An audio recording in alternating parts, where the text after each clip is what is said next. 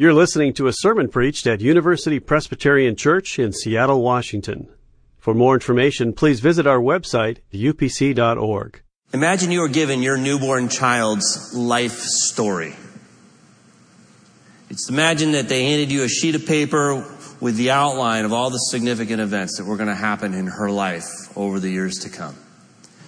They gave you an eraser and five minutes and said, You can erase anything from this script that you want. As you look at the page, you see that when she gets to elementary school, she's going to have a learning disability that will show up, and what's easy for everybody else is going to be hard for her. She gets to high school, she'll make a great group of friends, but one of them will die of cancer. She'll play soccer and get to go to her first choice college. She'll play soccer there for two years. By her junior year, though, she ends up in a car accident, loses her left foot. Gets a dream job several years later and loves it, but then uh, in an economic downturn, she loses it. She's stuck. Great marriage has to go through the horrors and the pain of a separation. This is a scenario similar to one that uh, John Ortberg presents in an article. And then he raises the question that is formed by NYU psychologist Jonathan Haidt, comes out of his research. Says, presented with something like this, the key question is, what would you do with that eraser? Would you remove anything? If you could, would you, would you not be tempted to at least to remove those moments of pain and hurt from their lives? I know I would. But then Haidt asks, well, wait a minute. Would that be the right thing to do? Would that be the good thing to do? What if someday, after all was said and done, it turns out that there were those moments that really formed that life? What if it turns out in retrospect that when you look back, you see that, that were the setbacks and the adversity that gave her the endurance that was such a mark of her personality and that gave her the strength of character that you love in her? What if it were the grief and the broken heart, those moments that enlarged the capacity of her own heart to have empathy, to receive love, and to share it? What if it were her experiences of failure? That were the very things that allowed her to make contact with the depths of God's grace in Jesus Christ and allowed her to share that grace with other people. Would it be right to remove those things? And would it be right for God to remove those things from our lives? If He did, if He just erased those things, would He really be a good God? Jonathan Haidt uh, offers us what he calls the adversity hypothesis which states that people need adversity, setbacks, and perhaps even trauma to reach the highest levels of strength, fulfillment, and personal development. I've uh, looked at my life story recently, and there are definitely some parts that I would like to erase that I wish weren't there. For example, uh, you may have noticed over the last year, occasionally I made an offhanded, not very funny comment uh, that disparages teenagers. And I should probably apologize for that. Uh, because the truth is, it's not that I have had a hard time with teenagers, it's that I have had a hard time being a good dad. See, I'm the guy that for years people used to beg to teach parenting classes, and I've taught a ton of parenting classes, multi week parenting classes, and people go, Oh, that's brilliant stuff. That's so good. When, when are you going to teach it again? And uh, so I'm thinking myself as a great dad until one day I land in family therapy. What? That's what the pediatrician says. I, she says, I think you need to go to family therapy. I said, No, I didn't bring you my problems. I brought you a teenage problem. She says, Well, you have a family problem. You're part of the family? It's a system, and you need to take a good look at what you contribute, for better or for worse, to that family system. No teenager has a problem that isn't part of the problem of the people around him or her. And so, I've been in family therapy for the past year. And I want to tell you, I wish God would just erase that whole thing because I'm coming face to face in a very uncomfortable way with my own brokenness, with the ways in which I have hurt the people that I love the very most. I don't wish to go through that. Why do I tell you this? The reason I do is not because it's about me, but I know there are people in this room. In fact, I believe that every single one of us in this room is struggling with pain. That there's a woundedness, that there's a hurt, that there's some experience of suffering. I don't know, maybe it's something that you did, you wish you hadn't done. It's maybe something that someone did to you. Maybe it's something that just happened to someone you care about. I don't know what it is, but I, I just believe there's something there. And the key question is, what do you do with that hurt? Where are you going to put it? What's going to happen to it? So I know that you and I live in a, in, in a world in which it, it, the solution, the best that we have to offer apart from Jesus Christ is just to, to run, to hide, to medicate, to deny. But Jesus Christ, your Savior, invites you to so much more. And that's what I want to talk about here in the next few minutes. You see, this summer we've been looking at the story of the whole Bible, and we're almost to the end. If you look at the table of contents in your New Testament, you'll see we come to a collection of letters there. Uh, and, and, these letters are the book of Hebrews and then what are called the general epistles, sometimes the Catholic epistles. And the word Catholic, you know, means universal. And so these letters are collected together at the end of the New Testament because it's not so much that they're written to particular congregations, but just universally to Christians in, in broad areas. And we're talking about Hebrews and then James and the letters of Peter and the letters of John and, and finally the letter called Jude.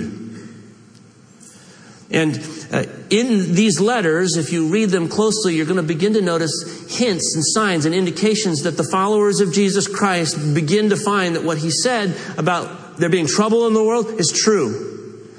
Life gets hard for them. Many of them find themselves in places of persecution where because of their simple claim that Jesus is God, died on the cross, offered his life for our sins, rose from the dead, and he's king over all, they suffer.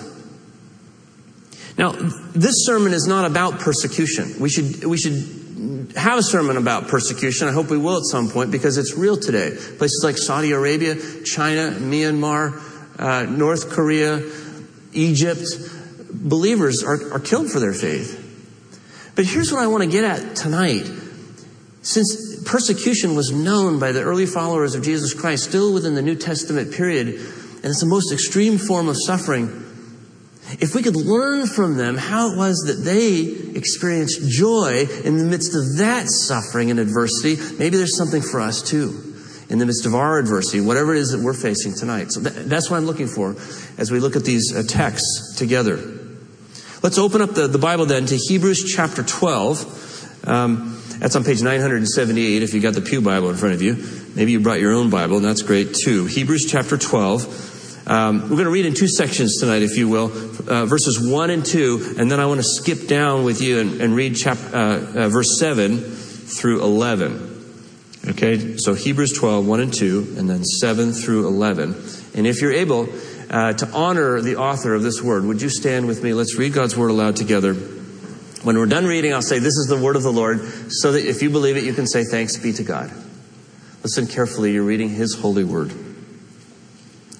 Therefore, since we are surrounded by so great a cloud of witnesses, let us also lay aside every weight and the sin that clings so closely, and let us run with perseverance the race that is set before us, looking to Jesus, the pioneer and perfecter of our faith, who for the sake of the joy that was set before him endured the cross, disregarding its shame and has taken his seat at the right hand of the throne of God. Now, skip down to verse 7. Endure trials for the sake of discipline. God is treating you as children. For what child is there whom a parent does not discipline? If you do not have that discipline in which all children share, then you are illegitimate and not his children. Moreover, we had human parents to discipline us, and we respected them. Should we not be even more willing to be subject to the Father of spirits and live? For as they disciplined us for a short time, as seemed best to them, but he disciplines us for our good, in order that we may share his holiness.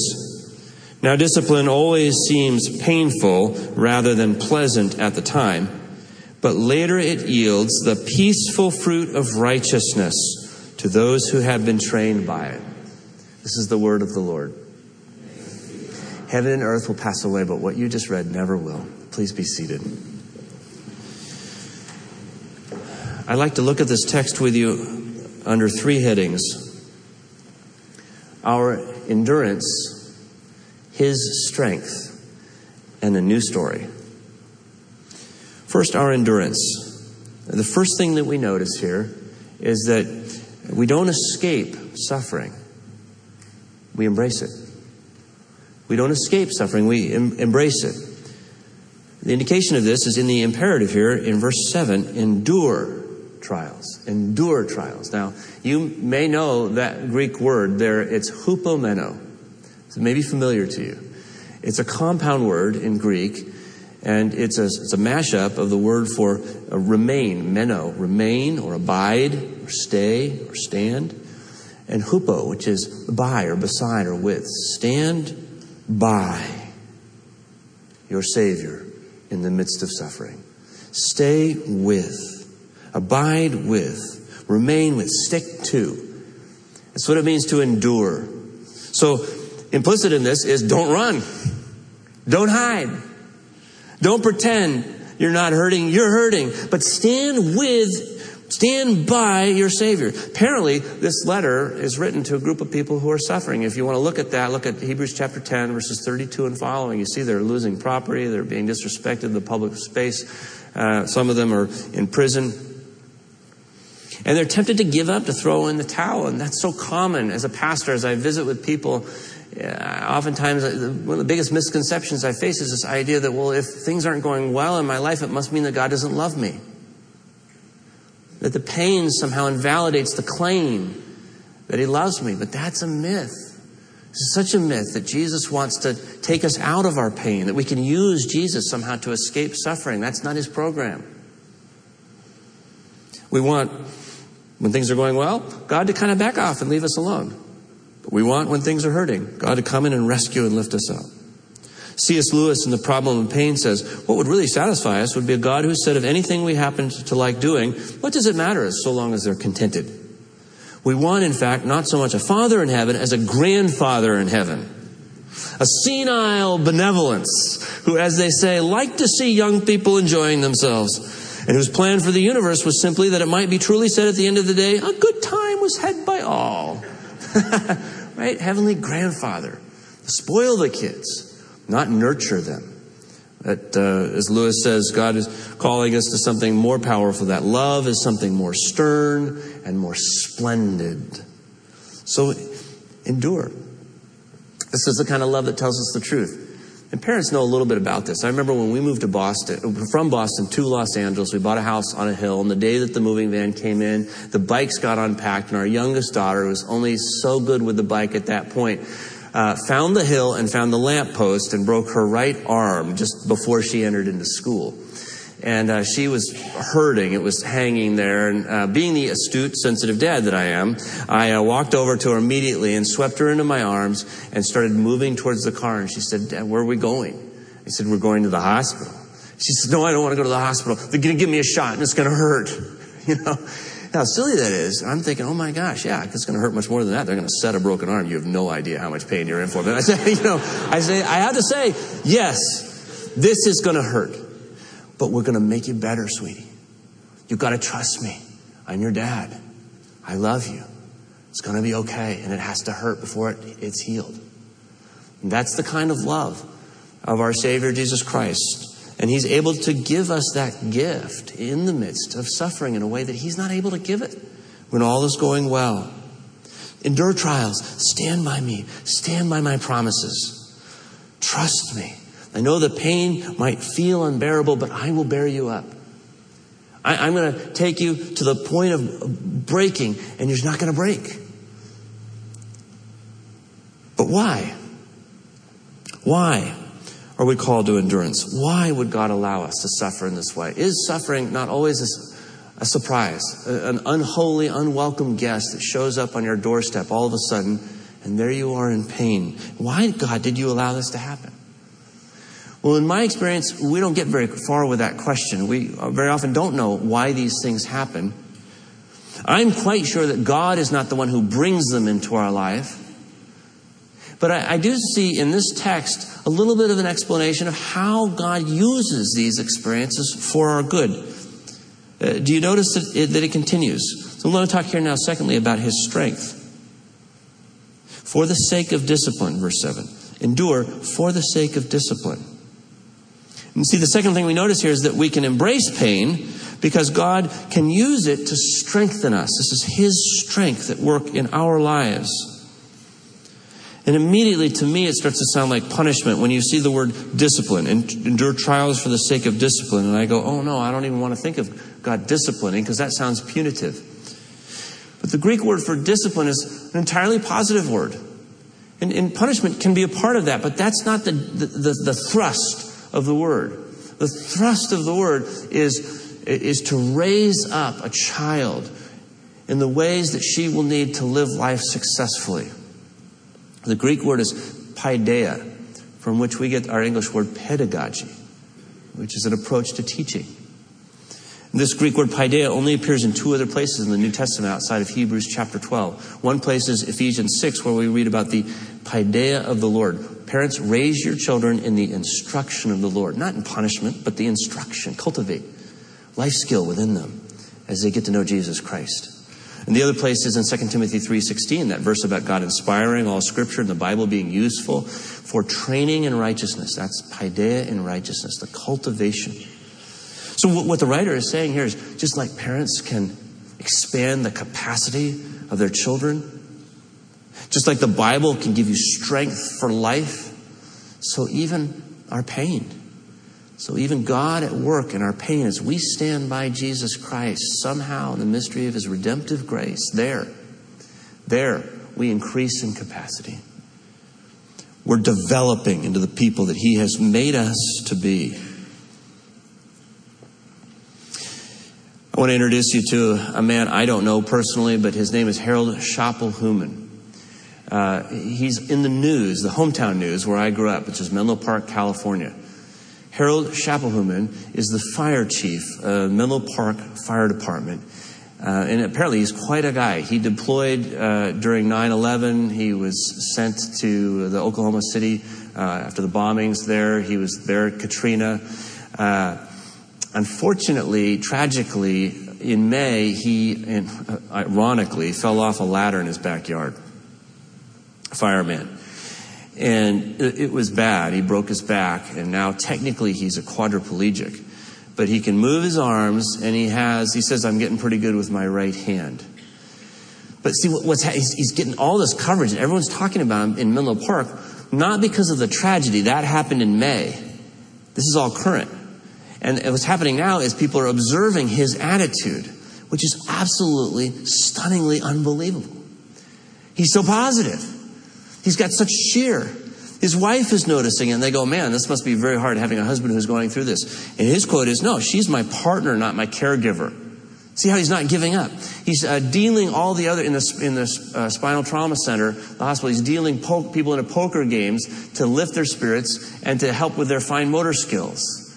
And uh, he wants to go back and be the fire chief, Menlo Park again. He's got plans for negotiating a crisis with the union there. He wants to in- increase the uh, physical capacity and to serve the community. He says this, just because I'm in a wheelchair doesn't mean I can't run an organization. I don't think I'm done with what I can provide the community. This is my favorite quote. This will be the title of one of my sermons someday. He says, I'm okay. I'm just broken. Do you not love that? I'm okay. I'm just broken. And there's something about this guy. He says, I've cried more in this place, the spinal uh, trauma center, not always in a negative way. Notice this you learn how strong you can be. Talk about his strength. Jonathan Haidt, the psychologist at NYU, he says, there are three benefits in his mind. This is just a secular book, but he says when you go through crisis, there are three things that you learn. One is you discover new strength in yourself. I think as Christians, we discover Jesus' strength. The second thing is you discover your real friends. He says suffering is really a filter. Uh, people don't want to be near you when you're struggling, you know what, unless they really care about you. And there are two people you'll never forget when you're in crisis the people who kicked you when you were down, the people who offered you a hand to lift you up. And then the third thing that Haidt says that you discover is uh, new priorities. Deeper, more meaningful, more enduring priorities uh, after this. And I don't know if Harold Schapelhouman knows the Lord or, or, or not, but I got to tell you, he, it, this is what it should look like for us. This is the kind of joy that resists, the kind of peace that withstands all kinds of circumstances. The final quote in one of these articles that I read says this Harold Schapelhouman, sitting in a wheelchair, stands taller than he ever has. And that can be true for you and for me. If I put it into a mathematical equation, I would say friction plus faith equals formation. God's training you. He's using this. He didn't bring it into your life. Be careful with that. He's using this. He's redeeming it to make you a better person. And that's really what all these letters are talking about as you read. James 1 says, whenever you face trials of any kind, not just persecution, consider it nothing but joy. Because you know that the testing of your faith produces endurance, and let endurance have its full effect, so that you may be mature and complete, lacking in nothing. Peter, 1 Peter chapter 1, he says, you greatly rejoice, though now for a little while you may have had to suffer grief and all kinds of trials. These have come so that your faith, of, of greater worth than gold, which perishes even though refined by fire, may be proved genuine and may result in praise, glory, and honor when Jesus Christ is revealed. I think that's a little riff possibly on Job 23, verse 10, where Job says, When he has tested me, I shall come out like gold. Job said that. See, and here our writer says, when it's all over, it's unpleasant, but when it's all over, verse 11, there you will find the peaceful fruit of righteousness left behind in your life. The peaceful fruit of righteousness. That's what God wants to give you. We say, just get me out of the, just, I'm going to hit the ejection button, get me out of the crisis. God said, I could do that. But you know what? There's going to be another crisis. In fact, there may be a whole chain of crises. He said, What good would it do to get you out of this one only to find you in another one? What I want to do is use this one to get the crisis out of you and teach you how to live with peace and in relationship with me in the midst of all of life's adversity. That's progress. I want to love you through this. Will you let me? Well, we talked about endurance and his strength. Now, finally, a new story. And here, I think this is the answer to the question of how. How do we get resilience like this guy Harold? And like these believers to whom the writer of Hebrews writes? How do we get this? Well, we embrace pain so God can strengthen us as we let Jesus be the one to write a new story in us. I love the way the King James Version renders verse 2 here. In the King James, Jesus is characterized as the author and perfecter the author and finisher of our faith. Jesus is an author. And this is the good news of the passage. Here's where it really lands. Because he says, look at Jesus. Fix your eyes on Jesus. What you're going to find when you do so, you'll see one who has stood by you.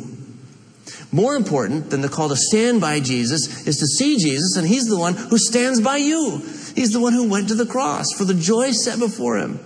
A joy he wants to sow in your life in the difficult soils of adversity.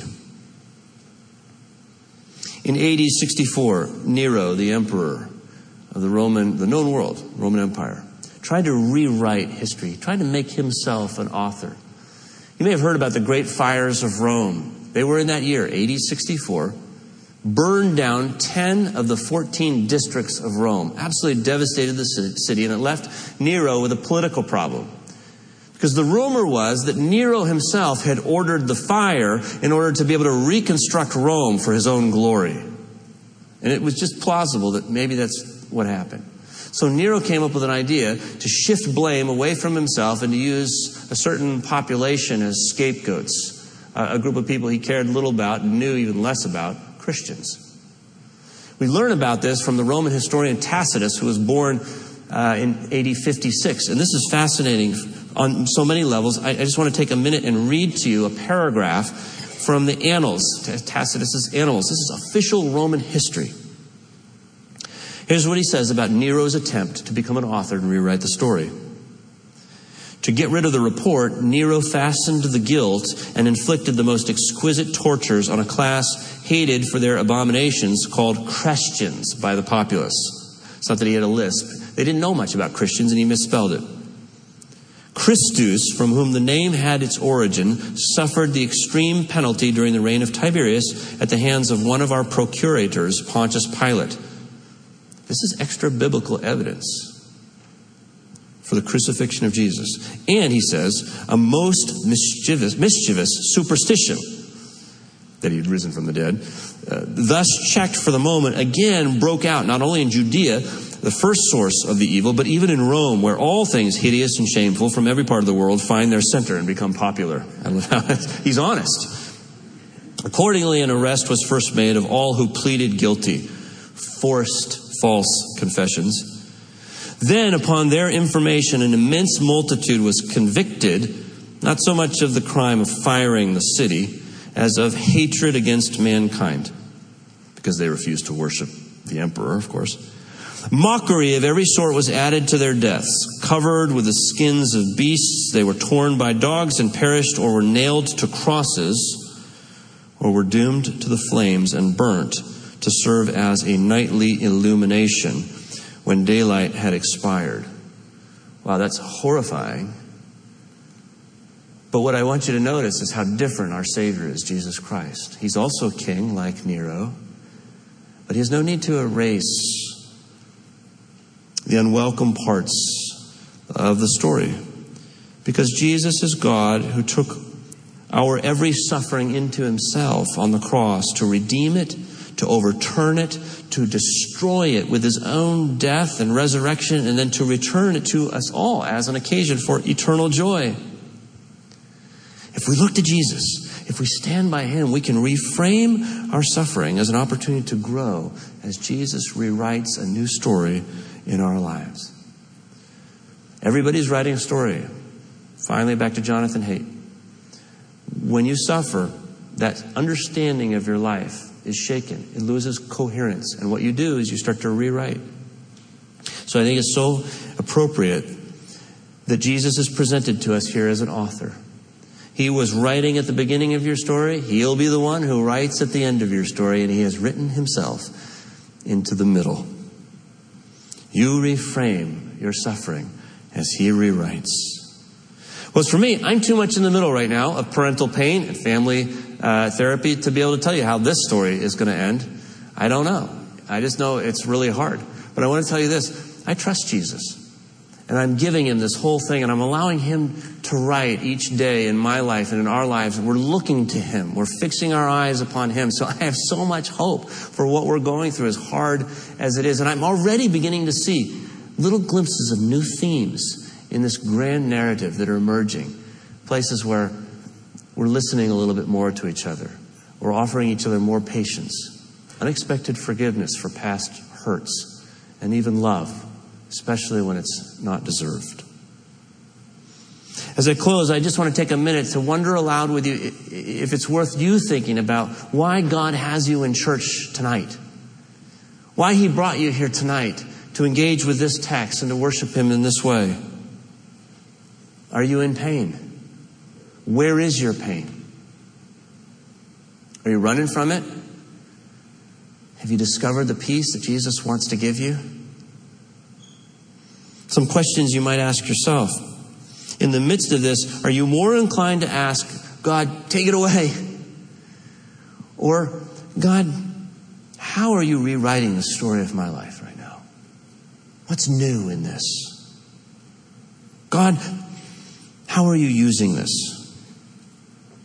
Are you more inclined to say, God, erase it, or God, write something new? However, you answer these questions, my friends, I know that the Savior is poised over your life in love, and his pencil is out. Let's pray. God of Abraham, Isaac, and Jacob, God and Father of our Lord Jesus Christ, we bow you, bow before you as people who want to affirm that we also are broken, but we're okay because we're so beloved. You've given us everything. And Lord, we just feel the freedom here to confess tonight that we're wounded, we're disoriented, we're frightened and anxious. And, but we're so filled with joy to know that you care about all of that and you're able to use these circumstances to bring out our eternal character, to burn away the dross, to forge in us your holiness, to bring forth the peaceful fruit of righteousness. So, Lord, we, we pray for the people around the world tonight that are suffering because of their witness to you and ask that you give them strength. And then we pray to the person on our right and the person on our left sitting in this room and pray that you likewise give them the very same strength in your grace. We pray this in your name and for your glory. Amen. For more UPC audio or to find out about service times, visit us at upc.org. All online audio is available on CD and cassette. To order copies of sermons and classes, please visit upc.org/audio, email audio at upc.org, or call 206 524 7301 extension 117.